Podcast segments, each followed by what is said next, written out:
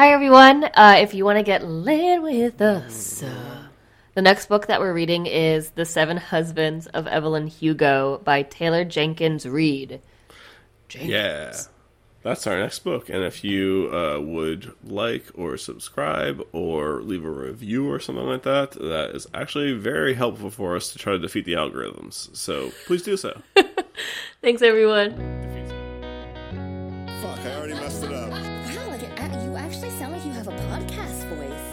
Voice. I don't know if I should fight you or thank you. I'm really happy. I'm also um, drunk.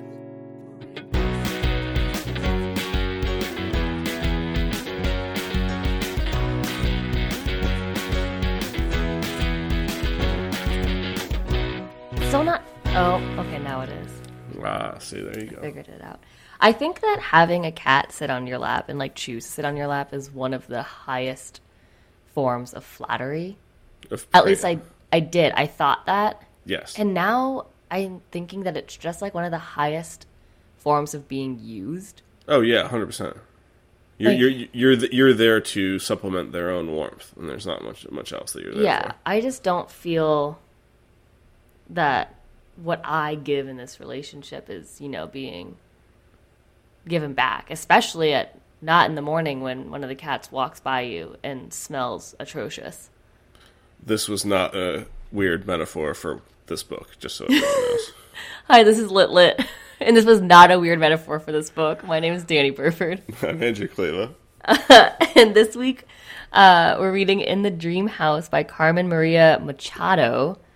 Uh, it is our first memoir that we've read, right? Yeah, I was I was trying to think about that. Um, have we? Read, I mean, we've read like life stories, but I believe they're all fictional. I don't think we. I don't think we've read an actual like a, a the author's life, uh, or at least part of the author's life story.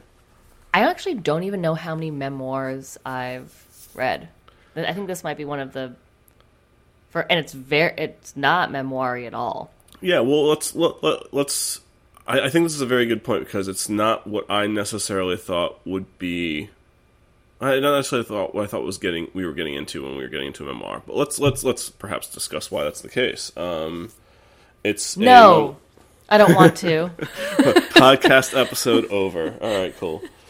Um, this is the story of a woman in a abusive lesbian relationship, and it is heavy as hell. I and that, I mean Yes. that I mean that in a very complimentary way as well because this is I mean this was very well written. I, I like I well, well, Yes. t- yeah.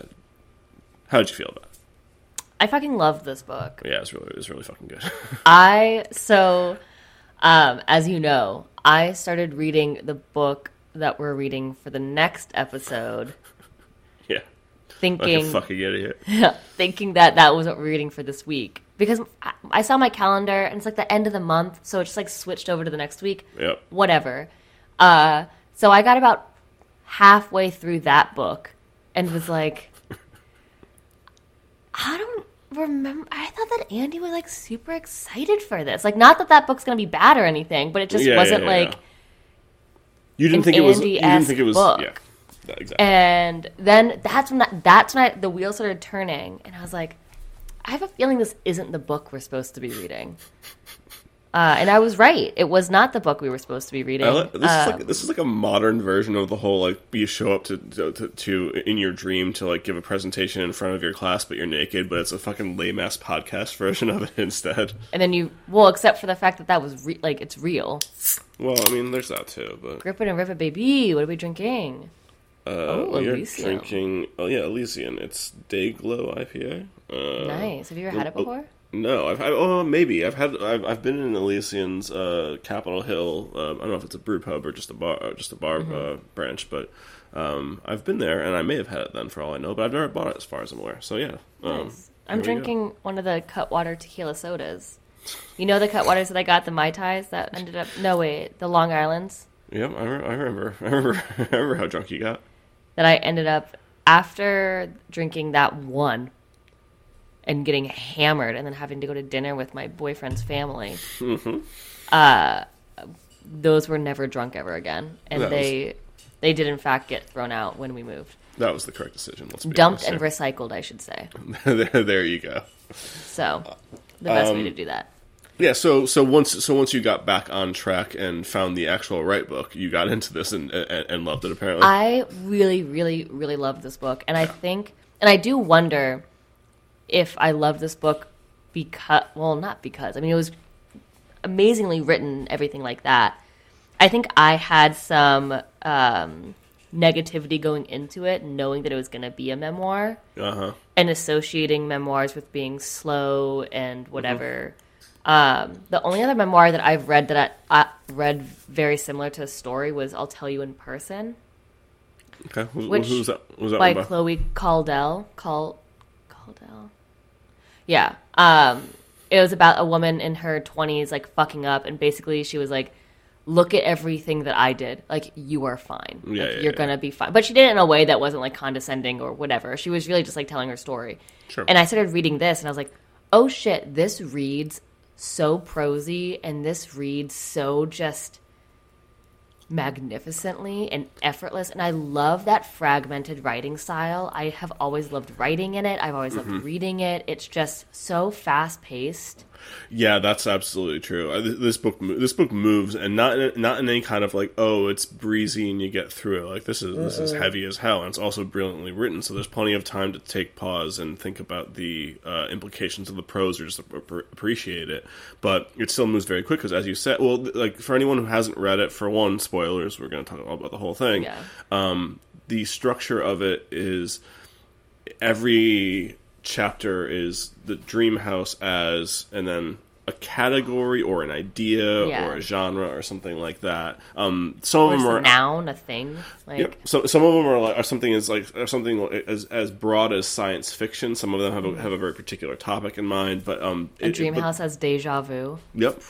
Um, and you have all of these one page, half page, two page, five page sections that um, tell a continuous story but are constantly shifting perspective in terms of what she's trying to tell, which is a fascinating way to get in all of the angles of mm-hmm. something as complicated as a loving yet abusive relationship. Um, and and loving someone who does have like multiple personalities or who might have schizophrenia or you know anything like that and doesn't Yep. get help for it and who knows if that was only an excuse or if it was an actual Yeah. thing yeah yeah which is one which is part of having of this whole lived experience it makes this uh, much more than just a story but in fact like a replication uh, of what happened of what actually happened i mean i'm sure some measure of creative license was taken but i doubt that as the facts go there's that much did uh, you did here. you like the structure and the way that it read Oh, I loved it. Yeah, I, I was. I, um, to get at your earlier uh, point, like I, I also don't super dig memoirs in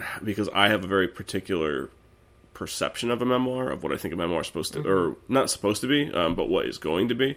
Um, It's very much someone just like telling the story of their life and how and why it was, you know, maybe important at the time or lessons learned or blah blah. blah. Just a very like autobiographical type thing as opposed to like it just you know this this reads this reads like a book of uh, like a work of fiction, although it's you know very clearly from statements made, uh, you know something that actually happened to her, there- therefore a memoir. Yeah. But it's um it's it's experimental in terms of the prose. It jumps subject matters. It attacks it from different like genre angles, as we were saying. Just uh, like not different points of view, but different, and because it's always from her POV. But it is um, a different tinge to it each time as well. Like something that something that you might be looking at it through through through the lens, uh, different lenses. I think is a better way to say that. Yeah. I also liked how it wasn't super linear. Like there were some Yes. chapters that weren't it- it- even about the story realistically. I mean, they were, you know, metaphorically about the story or, you know, symbolized parts of the story, but there were some chapters that were, you know, between 2 to 5 pages that were about other women who were going through abuse or other women who had, you know, murdered their uh, female partners. Uh, and yeah, the section it was on battered women defenses, uh, Yeah. yeah, and how that's already a, a flawed uh, concept in the first place, yeah. Yeah, and so there were like t- tons of, and then there's another chapter after that, which was about one of the women that she talked about, and it was it's it just intersection did- of race and feminism and things like that. yeah, it just did such a great job with, and I think that I, I think I have an issue with memoirs because the person inherently thinks that they are important enough that people are going to want to read about them. This is kind of one of form. this is kind of one of my perceptions as well. I'm not saying it's accurate exactly, but I also feel the same way that like that some of this is very much someone going like, yeah, I'm pretty awesome, or or not necessarily awesome, but like I was like what I was doing was a big deal. Even if it's like a Yeah. lessons learned type thing, it's always like, oh yeah, well like. I mean, I had to struggle this once to become the awesome person that I am today, or some shit like that. And I know Yeah. that's not fair. I understand that, but that's my perception. And I also have a hard time, and this is my own biases of hearing about really rich and famous people Mm-hmm. talking about when they weren't rich and famous. Sure. And I don't know. Not that they don't have any right to have a sad story, or not that they mm-hmm. don't have mm-hmm. like any less of a right to have a sad story than me, which and I don't have a fucking sad story, but like it just it kind of is like no i'm a human being too. Like i'm just like you. Yeah. look yeah. look see look i was also there. Like i was where you were.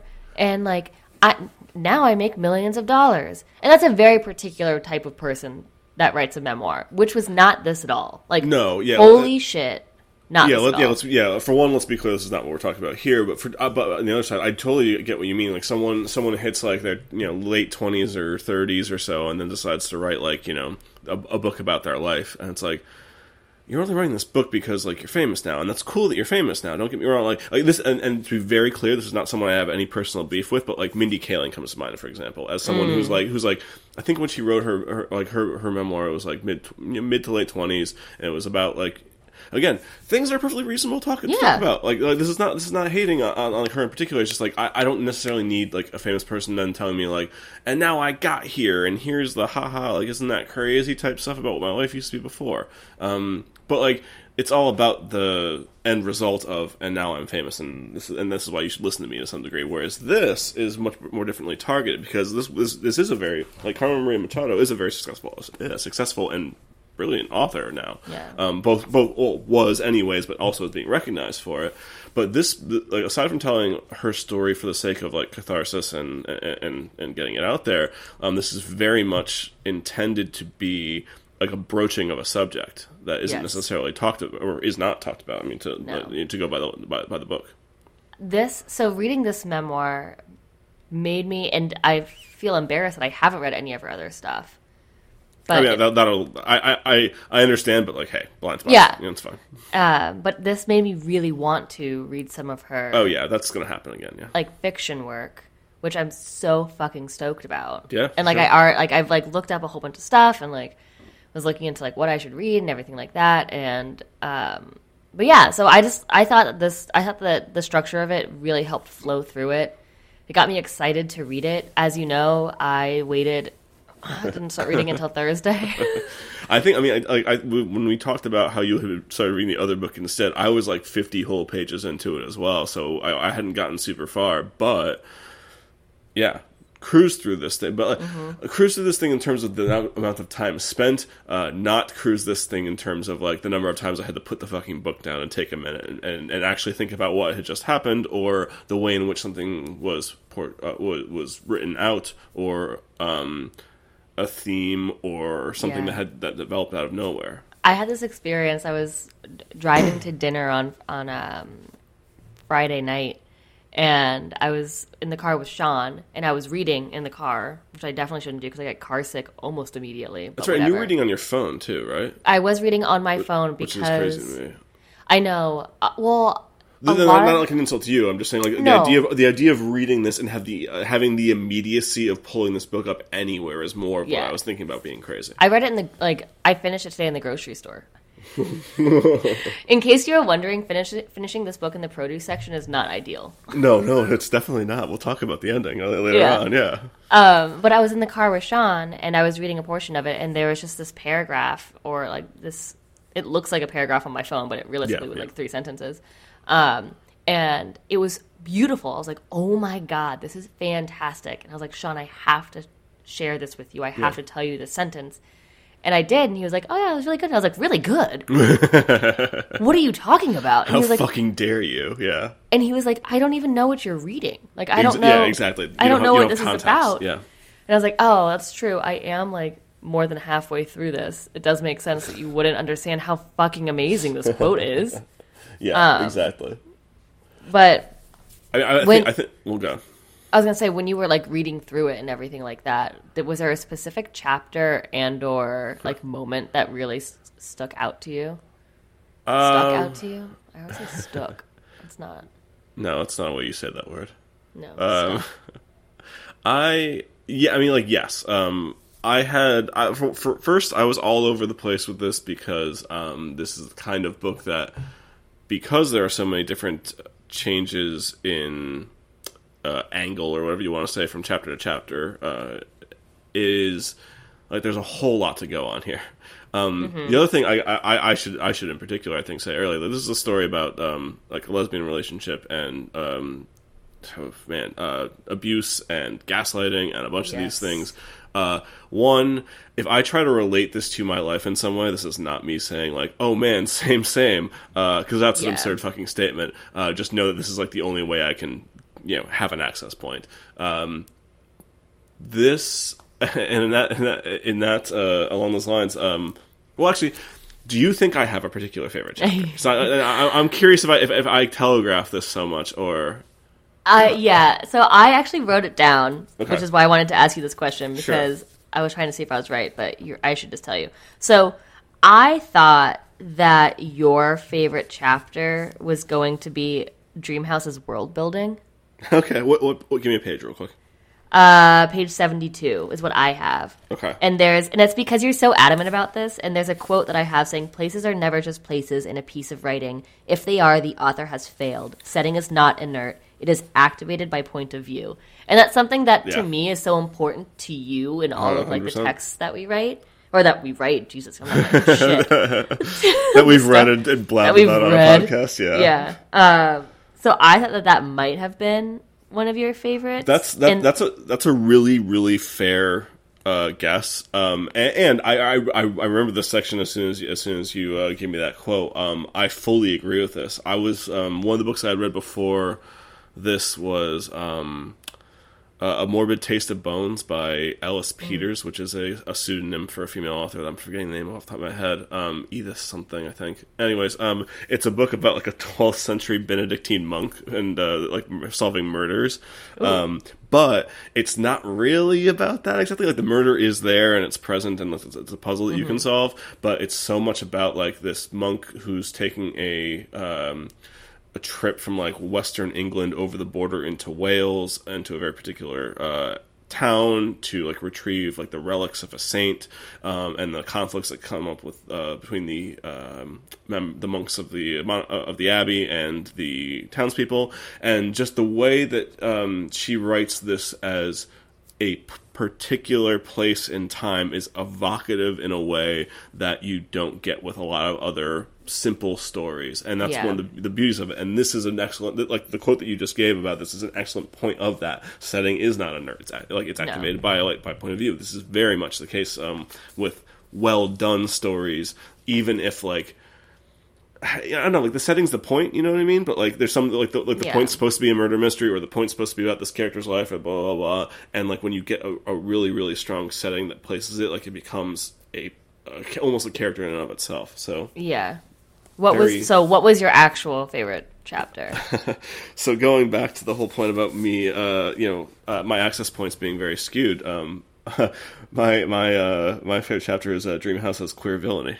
That's my favorite chapter. Oh, really? seriously? Yes. wow, that's awesome. Uh, we, we, that was that was not planned. Any, Holy didn't shit! it Yeah, that's my favorite chapter. Oh wow! So we so we occasionally we set each, uh, other up for these kind of things. That was completely organic. That Um, was wow. that- yeah. Uh, so I love It's like I, we're I- friends. like a couple of fucking idiots. Like I I love I love this chapter first. Oh, why, why don't you go for to first then? Because like you were like you were asking this question. I'm curious to hear what you have to say about it.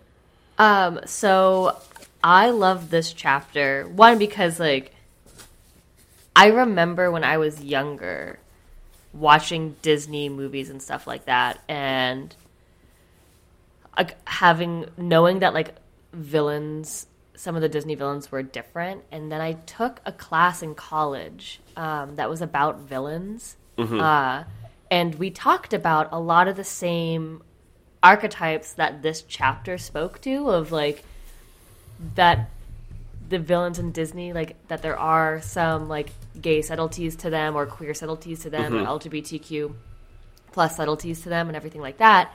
And reading this chapter really reminded me of um, one. I thought it was just like really well put, and it has one of my favorite quotes from the entire book in it too Please go. which yeah. is which is just um, we deserve. uh, So it's from page forty-seven. And it says we deserve to have our wrongdoing represented as much as our heroism, Yeah, because when we refuse the wrongdoing as a possibility for a group of people, we refuse their humanity. That is to say, queers, real-life ones, do not deserve representation, protection, and the rights because they are normally pure, upright as people. Yep. It's a big fucking thing for me, and that's yeah. Uh, so so one of the reasons I, I latched onto this so much is that it reminds me of like respectability politics and racial politics in America, and like the idea of um, like if if black people could only be this ideal version of black people, like the best, like everyone puts their best foot forward, then like white people would would accept them properly. Um, and one, it's always horseshit because um, as soon as someone who pre- previously heavy quotes there, and I'll happily drink for that, um, you know, was you know this idea of like a model minority type thing. As soon as they make one misstep, white America comes crashing down on on, Yeah. on that aspect of it. There, it's a, it's a it's a false um, hope. There there is no way to to to be that way to racism. Like that's not Yeah. how that works. Um, and I really like this aspect of it, talking about queer culture, like the idea that like if you don't portray all aspects of who you are, then you are setting yourself up for failure when you're in, uh, when you're introducing like trying to and, and, not, and to be fair, not this is the point of like you know trying to trying to bring queer culture into uh, like white straight culture or anything like that. But um, if it's if it's set up that way, then it's all, it's never going to come across. Um, it's never going to be accepted like that by white people because there's always going to be that like attack of the other regardless and this and this dressing up into of perfection is just never going to fly the way you think Yeah. it's going to There is also um, this section reminded me of like one of my all-time favorite TV shows is Schitt's Creek. yeah Um, fucking love it. It's amazingly super well written. Um, there's uh, a little documentary that's about the final season. Um, and there's uh, a scene in it where they're all sitting down at a round table and everything like that. And there was a letter that was sent in I, from know, a actually, face- I actually know this. I've never seen the show but I know this. But please yeah. From a Facebook group of moms um, or parents with kids who are in the LGBTQ plus community, and it was them thanking the cast for not having anyone in the show have to go through hoops and everything in order to love each other. Like it just portrayed normal love between Yes. people and you didn't have there was nothing in spite of anything. It Yes. just showed what a healthy normal relationship looked like and it didn't have to highlight any wrongdoings. It didn't have to highlight any sort of, you know, treachery that they had to overcome or anything like that. And I had never ever, and this is like fucking, of course, just like privilege that I have, mm-hmm. had never thought about it in that way. That like, you don't even have like love stories portrayed a lot of the times mm-hmm. unless you are, you know, in spite of something. Like we loved each other despite, you know, having to go through this and this and this and this and this, you know, or like despite the fact that like our parents like didn't like agree with us, blah blah blah blah. Mm-hmm. And then reading this book, I had to then check myself again of being like a very similar thing that you know Carmen Machado talks about is that they there are wrongdoings that there are people who are bad people. And it's just the idea of like taking away this I it's the idea of taking away the fact that you have to put labels on something in order for someone to be good or bad. It's just mm-hmm. There are bad people anyway I love I love this chapter No, I, I, I like my again my my. I, I went straight to respectability politics and like you know racism in, America. That's uh, that's like I'm, I'm, I don't know how to say it. Like it's not like my thing. As in like oh I find that fascinating from an academic standpoint or something like that. It's like I, I find that one of the most frustrating things uh, for for me is like the this idea that there's a large portion of what of, of you know white people in America that are so thoroughly racist that they can't simply um, enjoy like a normal story of anyone that's of another yeah, ethnicity. Yeah. Um, and this this gets at the same idea but from a queer lens and I and I I like the idea that um, there was a quote right um, around the same one you're talking about like they deserve those things because they are human beings and Yep. that is enough like that's the ending of uh, that's the last line in that paragraph that you That's quoted from. yeah. That's exact. I have that also in there too. So. and and and that's and that's the whole that's the whole fucking point um like that that um that you don't have to prove how good of a person you are in order to you know get some kind of um, protection or love or safety or anything like that. Um, in in in this in this story, the narrator Carmen Machado does not have to be um, a flawless person in order to receive some level of empathy or sympathy because of her uh, situation. Like it can just be afforded to her because she is a person who deserves to have her you know have herself respected. You know what was something that in this book was just absolutely heartbreaking and shattering to me was it was towards the end and it was when um, she had finally broken up with the girl in the dream house. And there were they were no longer together even that little stint that they had kind of gotten back together they were like totally separate now. Yeah. and there were talks of people being like it couldn't have been that bad. Like they seem Yeah. fine now. Well maybe like you know like maybe it wasn't actually abuse. Like maybe it was whatever. And she says i wish that i i wish that she would have been physical like Yeah, i wish yeah. that i would have had Oh, pictures that that i could have like that i could have pulled I up on could my have phone shown you my bruises, my scars, my yeah. and it brings in this like idea that emotional abuse and that verbal abuse is less than Yes. than physical Yes. abuse which i think is across the board of just a fucking issue Oh Uh, yeah, like I mean, there's been a, a relatively recent um, uh, nor- attempt at normalizing uh, emotional uh, trauma and distress in like uh, male athletes. Um, Hmm. Like for example, like Kevin Love, uh, two basketball players, Kevin Love and DeMar DeRozan, talked about like going through some shit, and the fact that that was actually like was preventing them from you know not just not just that it was preventing them from doing their job, but it was preventing them from being people and from you know Yeah. from from living their own lives. And this idea and trying to break down this idea of like oh well it's only mental you didn't break a leg or whatever. Jrue Jrue Holiday lost like a sister maybe a family member or something like that and the people were wondering why his like free like his field goal percentage was down the next year. It's like yeah man I was going Yeah. through I was going through some shit. Like like go go go figure this reminds i mean very recently simone biles just backed out Yep, of yep. gymnastics And uh, Naomi Osaka Yes. um, stopped, stopped talking to the press and, And- then, quit the tour altogether. Yeah, Yeah, and then like people are saying like, how could you like you have to do this for your team? How could you not like how how like you're not the goat, whatever the Yeah. fuck that like you're no long like you're a quitter, everything like that, and it's like, at what point like why do you fucking care? Like because because they want to be angry at, at a black woman is is, It's is, what so- it boils down to. It's yeah. so fucking dumb of like and also the fact that people are kind of sitting there going like, well, like she she's a quitter, like do you think that like what do you think would be said about Tom Brady if he didn't quit? I'm like or, or there was one of like, what do you think about if LeBron didn't play one of his games? I'm like, LeBron doesn't play a lot of his fucking games. No, my, my see, my personal favorite one was was like you know, uh, were you know the, these soft kids these days. Back in Michael Jordan's day, Michael Jordan quit for two years after his father died because he was Yeah. going through some shit. He had bas- baseball instead because it was a relatively low pressure something he always wanted to try.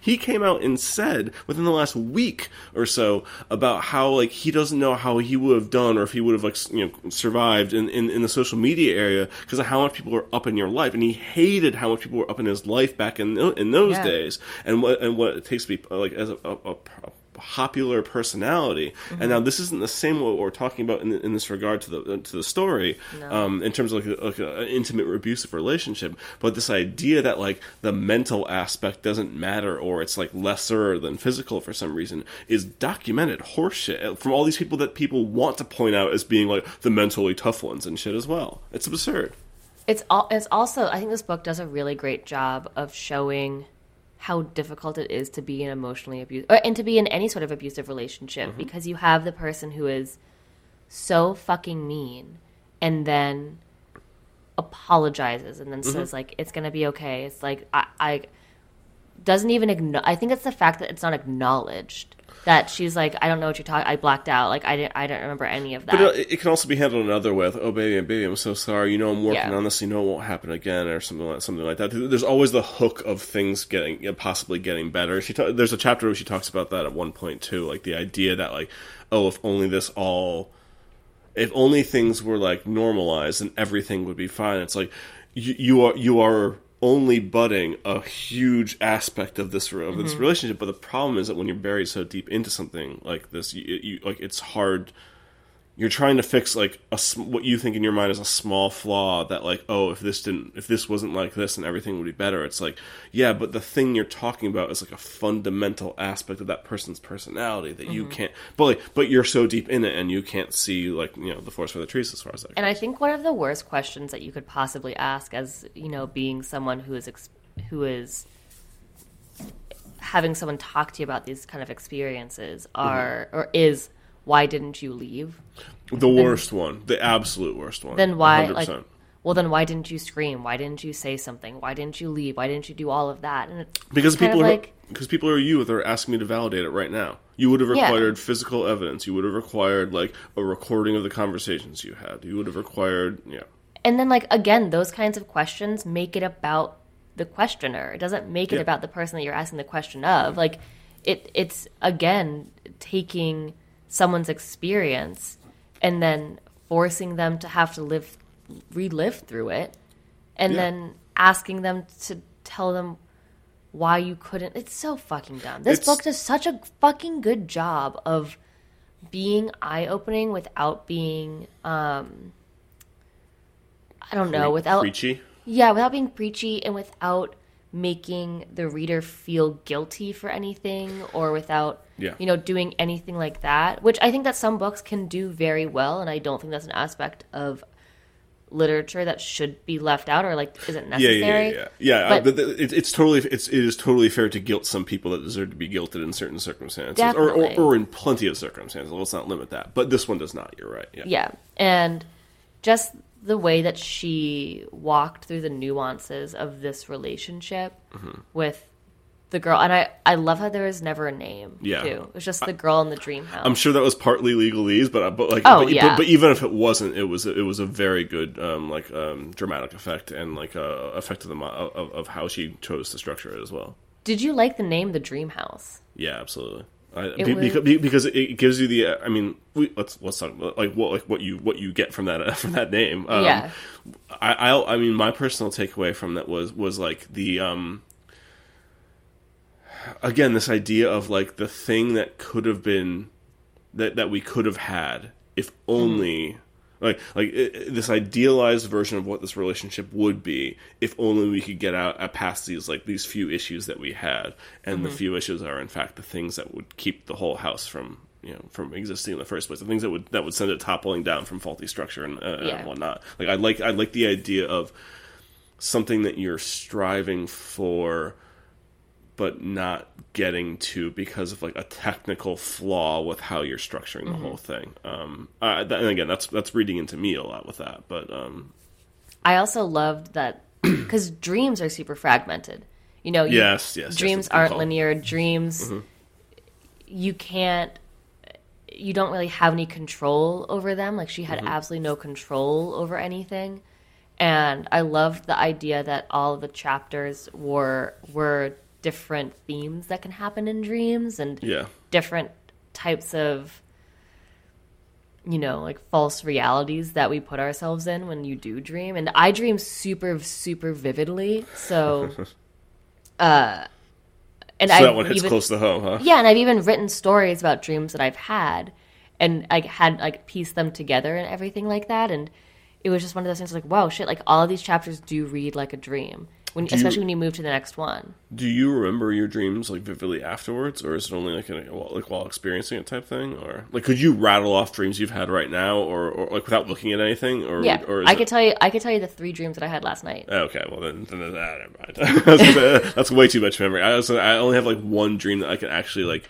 vividly remember what it was about. Uh, Oh, I, I, really? I, I'm sure I'm sure I could like I'm sure if I recorded the, any of them and then I, could- I could refer back to them and remember like what was going through my head while I was having the dream or whatever. But I don't, I, I don't bother. So like, I, I, don't keep any of that with me past like you know before, as soon as I wake up. Oh, grip it and rip it, baby! Is it another tequila soda? It is not. All right, what do you got? It is a Vizzy lemonade hard seltzer. Watermelon, the worst flavor. Um, Rank the M and m colors from uh, worst to best immediately. I don't like candy. I don't care. I'm talking about the Okay. colors. Do you know the Do you know the six M and m colors? There's orange, brown, red, green, blue, and yellow. Yes, correct. Okay, best one, brown. Because it tastes like I'm gonna flip this fucking table over right now. Okay, are you serious? well, because it looks like chocolate. It probably tastes more like chocolate than the other ones. Oh, keep going. Okay, I, I understand, but keep going. Green, Se- is your second? Okay. second. Um, blue. Okay. I Can't tell if we're friends anymore. No, blue's okay. Blue, blue's Orange. Uh-huh. Yellow and red. Ooh, red's last. Interesting. I don't. I don't like the taste of red. it's very strange. it's very very strange. Like I don't like most things that are red. I don't, except for wine. I don't like the but, but, but- okay, but as far as like artificial candy flavors, you're like, ooh, cherry, gross, or oh, I ooh, fucking hate cherry. I I also do actually. Um, I, I, I think that over I think that red is an overrated color. Um, but like I, I personally like couldn't bump it any, any further down than third because I was like, ah, it's still pretty dope. All right, what are you gonna do? Question: Where did this come from? Why are you asking me this right now? Because I was thinking about it in terms of the uh, watermelon flavored things. So that was a conversation that we had that me and uh, my girlfriend had recently because we were talking about uh, this exact same thing, and we both also believe that red is overrated. But I, for, so for me, it's like okay, best is green, second is blue, third is red. Because I was like, all right, you know what? Red's not as cool as everyone thinks it is. It's only third, not first, or whatever. Wow, Um, and, and and then for me, it's yellow, orange, brown. Um, but her list is like red's fifth. It's like her reaction to like, oh, red's overrated because fuck red, and yours is like pretty close to it because you're like, oh yeah, fuck red, six. I don't like. I just don't like the taste of red. Okay, fair enough. I don't like it. Um, Angry. It's an angry color. speaking angry of, flavor. speaking of anger, um, I, I did wa- I did want to ask to uh, see if there's any. What partic- a horrible transition. that was an awful one. I know. I was bailing out of my really badly constructed um, M&M question as soon as I could. um, but I, I did want to ask, like, what's what? What were some of your? Uh, I, I think that we both. I I- you know that I do. I think that you did for this one. Um, record some quotes from it that you really liked, or some page numbers that you had stuff on. Um, Obviously, you had the one that we just discussed uh, uh, earlier. Um, I think that like I'm curious to see some of the things that you have here because I think it's going to get at some of the topics that we both care about as well.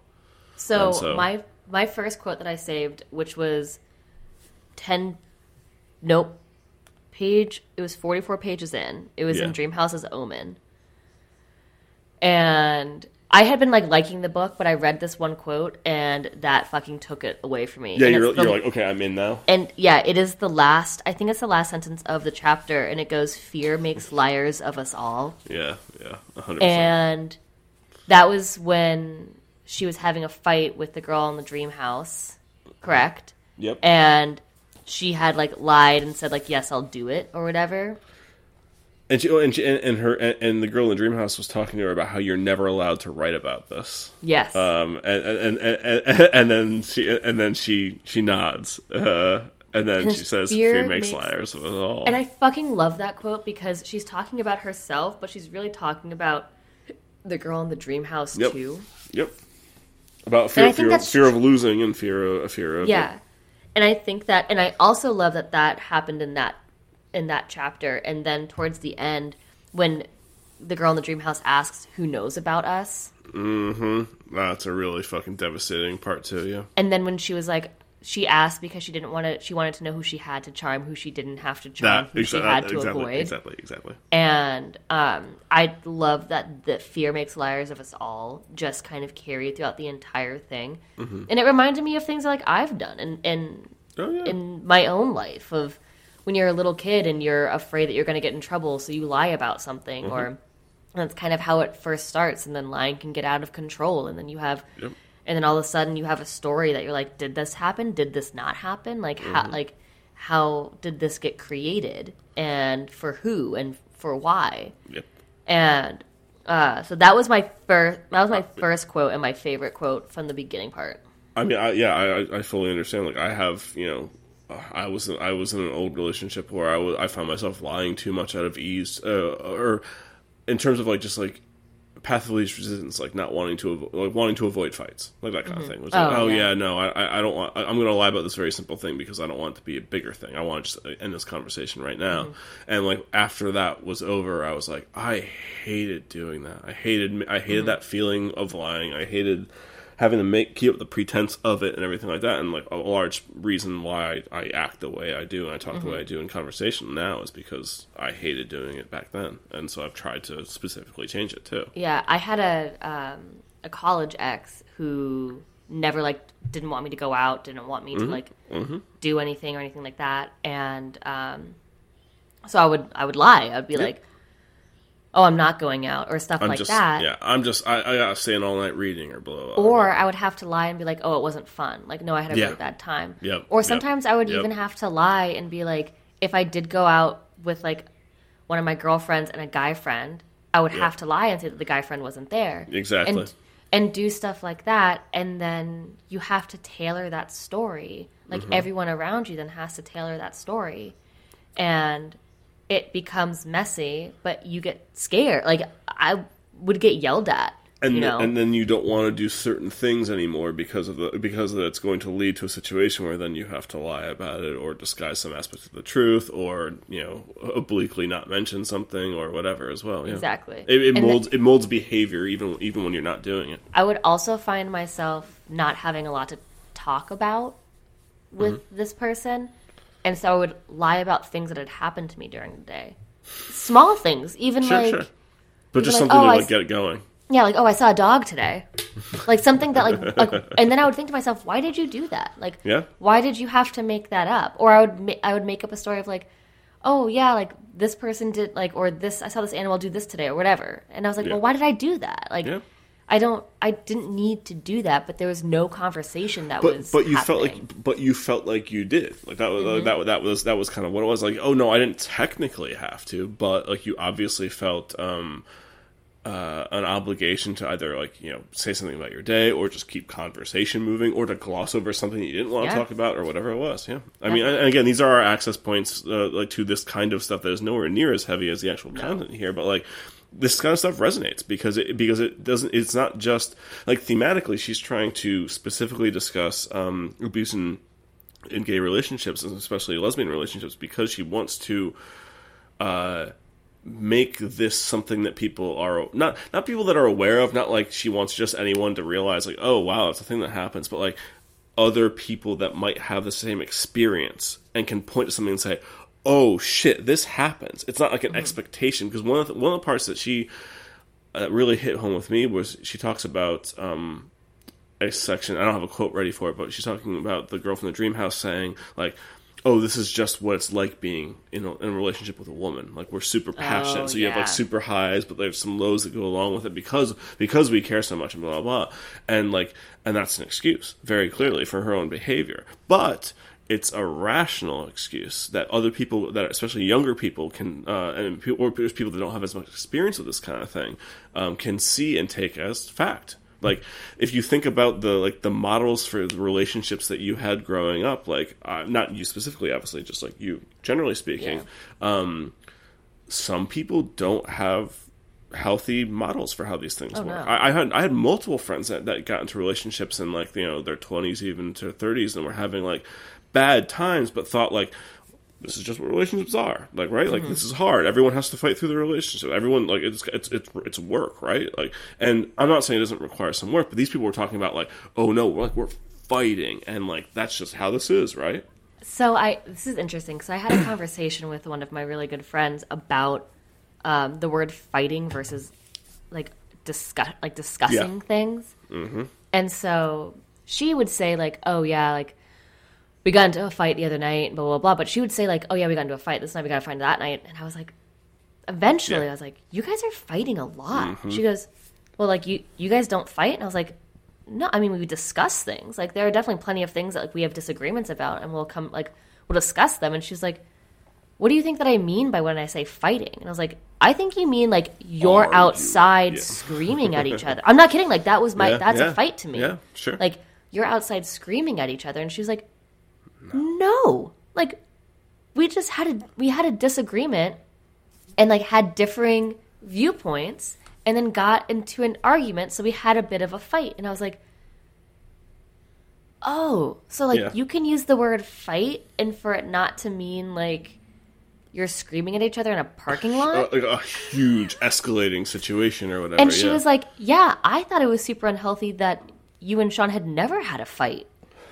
I was like, what's happening? Yeah, yeah. But, What's but- going on? But people have different like uh, terminology, obviously, Mm-hmm. for how this works, but also just like expectations for like two, like two, two of them stand out for me. Like one was, um, of all people, uh, Vince Staples um, uh, was in an interview of doing Hot Ones. Um, I'm sorry, of all people, what? Vince Staples, the rapper. I thought you said of all people, I was at Staples and I was like, oh, where is this going? no, no. Uh, well, I mean, to be fair, you could still ask where this is going in this case because I'm talking about uh, Vince Staples doing his Hot Ones interview. Um, Mm. if, if, if anyone has not seen Hot Ones, it's a it's a show in which someone eats escalating uh, sp- uh, wings of escalating spiciness and and hold and maintains interview conversation the entire time. And uh, Vince Staples, who is hilarious and an awesome rapper and a great personality, was on it, and he was talking with his uh, manager slash like mentor. I believe his name was Corey. I could be wrong on that. And they were talking about like the host asked like, "Do you guys ever fight?" And he's like, you know, they look at each other like, "No, we don't fight. We have conversations." We have conversations all the time, but like it's talking about something as a matter of resolving it. And that brings me to the other thing that me and my very good friend Dave had at one point when we were living together a long time ago, and we were, were arguing about something. And and the quote, I don't know if it's the exact quote, but the idea at least was, "Do you want to be right, or do you want to make it better?" Mm. and, and, and that was something that I have like honestly lived by since then. I, I, I mean, I don't, I don't think this was like, I don't think this is revelatory for plenty of people, but for other people, it absolutely is. Like, if you until until you hear this idea of like, why are we doing this? Like, why are we are why, like why are we fighting? Why are we like well, having this like, confrontation with each other? Um, is it just to like prove who was the worst person here, Yeah. or are we trying to like solve an issue that is getting at some at some aspect of, of like our relationship? Yeah. Um, and that like these are these are buttons that had to be pressed and dials that had to be twisted in my in my brain to like you know to, to hit over time and like those things are crazy when you think of like people's emotional blind spots but they happen all the time and Yeah. um this book like this book highlights so many of the ways in which they that, that like these things disconnect but in a much more extreme way obviously What was your favorite quote? Uh, I, I got uh, so I got so I got two. I'll, I'll I'll go I'll go to one of them, and then the other one's towards the ending. And I know that we well actually no, there's there, there's they work. I was gonna say I have another one too that is also towards the ending. All right, well I'll, I'll do one first then. Um, I love this. Uh, so this was on page one thirty four of my copy. It Mm-hmm. is in. Uh, the very short section of Dreamhouse as naming animal as naming the animals, Oh, I love Um, that one. And I know exactly. it's, it's, it's, talk, it's talking about um, a, a biblical Adam giving names to um, uh, to animals, um, and she says like you know when I think about him just sitting there with his brand new fist under his brand new chin, looking vaguely perturbed and puzzled and anxious, I feel a lot of sympathy. And the money the money quote for me: uh, putting language to something for which you have no language is no easy feat. And this and this I is know. what and this is the kind of the exact same thing of what we were just talking about. This idea of like how do I put into words or how do I explain something that I've never had to explain before? Which, by the way, she does in this book so brilliantly. Like, like probably my favorite aspect of this book is her ability to um, get across uh, complex ideas with either very simple sentences like this, uh, simple like construction wise, I mind you, yeah. um, or finding a access point to I keep using access point, but finding an access point to some to an idea to something um, that is very very hard to describe to another person, and not just do it justice in this like poetic prosy kind of way, but also to make it relatable, like to make it a teachable Yeah. moment as well, um, which is something that is incredible. If, if you know if you know any people who are smart but bad teachers, a very very fucking hard thing to do. Yeah, I think that getting to the same point that you were just talking about with this book, the way that she is able to articulate her story and not exclude the reader from it, mm-hmm. but to not Very include them, yeah, in, very good way to but not to include them in a way that makes them feel unsafe.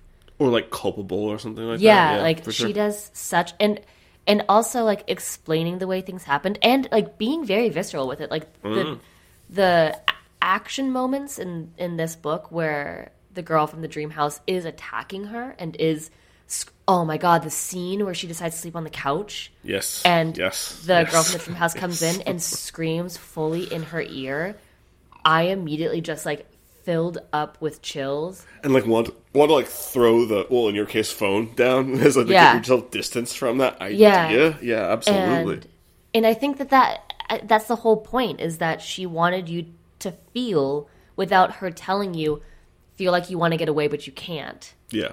She wanted to to get that point across. There's no intellectual good. remove with what she's saying. It's not, it's not like she's dressing this up in super fancy language, and therefore you don't feel full effect, or you feel this very constructed effect Yeah. to it. It is. It still feels visceral. It still feels um, uh, like you're on this ride, for lack of a better word. Fuck. Um, with her. Like you, like you, she's not. She is not sparing you, but she's not like dragging your face through like you know the poop like a dog or anything. Like you just did this. Like no, no. Yeah. It's like okay, we're like we are on this together. You are you are my my observer, and I'm, I'm going to make sure you see the whole thing. Rip it and rip it, baby. Number two, what are we drinking? Don't fucking count out my drinks like that. Why Uh, I can only count to two, so we're pretty much at. This is uh, Bass Reflex by Definitive. I like that. I really like that can. Yeah, it's not bad actually. It's a little nice. little, little musicy. I don't know if you. I'm Oh, I didn't see the front. I just saw the side of it as I'm pointing okay. to the screen, like you can see. Me. like, I mean, you can see me. referring to. Yeah. Um, so I had a quote that I thought was a very Andy quote. okay. Um, And not because it was profound in any way, but I thought I could Fuck hear you. you. I thought I could hear you saying this like on a day to day basis. Okay. So it's from Dreamhouse. It's a stoner comedy, and that's not that's not the I, whole yeah, point. yeah, yeah, Go ahead. But it's on page fifty three, and it's a very short quote, and it goes, "It is summer in New York, and the heat is an animal that won't climb off." And it, and that was one of the first times that I laughed in this book. yeah. yeah. Um, and there are moments where you do find yourself laughing, where she oh like God, that- yeah, yeah, for sure. where like y- you have to go through humor in order to like move through the book. But that quote to me was like, Andy would. I could definitely see Andy like walking into Bukowski's, being like, "Fuck, the heat is a, hot." The, heat heat is an an animal. animal.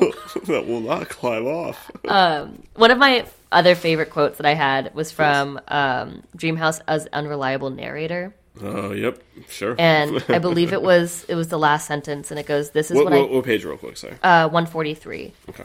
Uh, this is what I keep returning to: how people decide who is and who is not an unreliable narrator. Yep. And after that decision has been made, what do we do with the people who attempt to construct their own vision of justice? Let's- And then that it's like that had me in a fucking loop because how do you know that you're not the unreliable narrator? How do you know that you're not the one that's constructing justice around your bias and around yourself? Like everyone, everyone for themselves is an can be an unreliable narrator. So like how do you hold yourself accountable and, and other people accountable? And it just turned into for me this vicious spiral. We've gotten back to the spiral books for Danny yeah, here we because just this like spiral of what who like who am I in this relationship with Mm-hmm. a narrator versus an unreliable narrator? This also, um, th- this idea gets at like, uh, if someone's mind is already made up in some way, then how do I possibly convince them that I'm Mm-hmm. Yeah. that that what I'm saying is in fact correct as opposed to what you've already decided in your mind. Yeah. Um, as in, like, if someone like she says, uh, as as you mentioned earlier, that like she wishes that she had bruises, so she just show people. I believe this is from the same what happened. chapter. Is it the same thing? Okay, I believe it is. because uh, because this idea that um, people just simply don't believe your trauma is like it's another type of gaslighting. Um, Mm-hmm. It's another type of thing that can that that that that. Sh- I man, I just I get it. Like the idea that just it would just drive you insane that you could not convince someone Oh yeah. or at the very least, like I, not even convince them that this person is bad, but that I'm not lying. I'm not making this up, and the and having to try to somehow like solve someone else's um, own mental block while trying to describe a super traumatic thing to you is just like the height of infuriating to me. I um I do want to throw out a um honorable mention. I was Okay. gonna say a personal personal mention, but that they're all personal. Uh, for a favorite chapter, and it's um, Dreamhouse's Deja Vu, Oh yeah, I, I yeah, okay. And that's actually the that's the quote. That's the chapter that I read Sean when we were driving to dinner, and he was like, "Yeah, this is great." Like I'm trying to take you on a romantic dinner right now. Please stop. Please stop. and I was like, "Well, well, get ready, because we're fucking sad today." Here we go.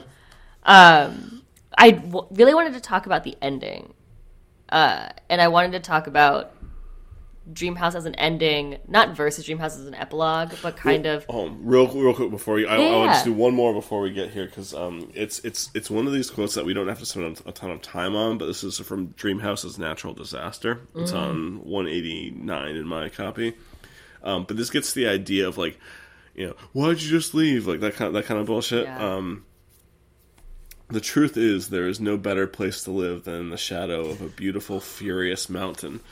Um, yeah. Wait, because she- volcano or mountain? Ma- that that is mountain because the, the, the, how she says it right there is mountain because Yeah. it's not necessarily a volcano. It's not like an it's not automatically going to erupt and destroy everything. But but like the, the analogy she makes in that chapter is about how after a volcano, the most fertile soil is it, it, it is directly underneath the mountain. Like uh, it's I- directly underneath um like this this place of re- of rebirth and renewal is in the shade of something disastrous and something like um, um, unstable. And Yeah. so, and this idea of like, you know, the reason you might stay is because of like the possibility of these highs that also ends up with a devastating traumatic effect as well. Um, I, I love that one very, very simple line. And in that, that's the the chapter where she's taking um, anxiety medication that's giving her horrible heartburn, and she brings up the quote, "My heart is an erupting volcano," or "My heart is a volcano." I'm not And- sure if it's the same one, but like it's it, in the same like it's definitely in the same uh, uh, logical line for sure. Yeah. Yeah, and then she kind of goes through like that she'd always really liked that quote, and she had it up like on her wall, mm-hmm. and it was how ca- oh this was it. How can you expect when your heart's a when your heart's a volcano? How Oh, can you yeah. expect flowers to grow from your palms? Yes, uh, and, and she and then talked about how much she hated that quote. Uh, Yes. a- a- after after the fact, which I which I which I love the idea of like holding something up and like it's not reverence obviously, but like it's not like this person's a fucking idiot. It's more like I I love this idea, but like God damn, you're so wrong, and this is why. Yeah. Yeah. and then she oh my god, it was so good. It's such a good book. Well, uh, let's get let's get back towards the ending because there is the ending. um technically chapter and then there is the uh, dreamhouse as, as epilogue that kind of finishes the whole thing off Yeah. and there is a distinct difference between how these two things um, uh, there's a distinct difference in how this actually leaves you because the ending chapter is all about like where do you cut off a story essentially? Um, like when does the story end? I and, and by the way i had a fucking like panic attack when i was a kid um, when i was reading uh, the scourging of the shire um, when when the hobbits go back to the shire and it's all fucking changed from the war. And like you find out that it's like Sauron has escaped with uh, with Grima or whoever Yeah. uh, um a- and uh but like the idea to me at that time was like this story is ending and I'm not going to hear about these people anymore and they might as well be dead. It just like freaked me the fuck out at that, at that moment. So I love this chapter about or this little like section about like where do you actually cut something off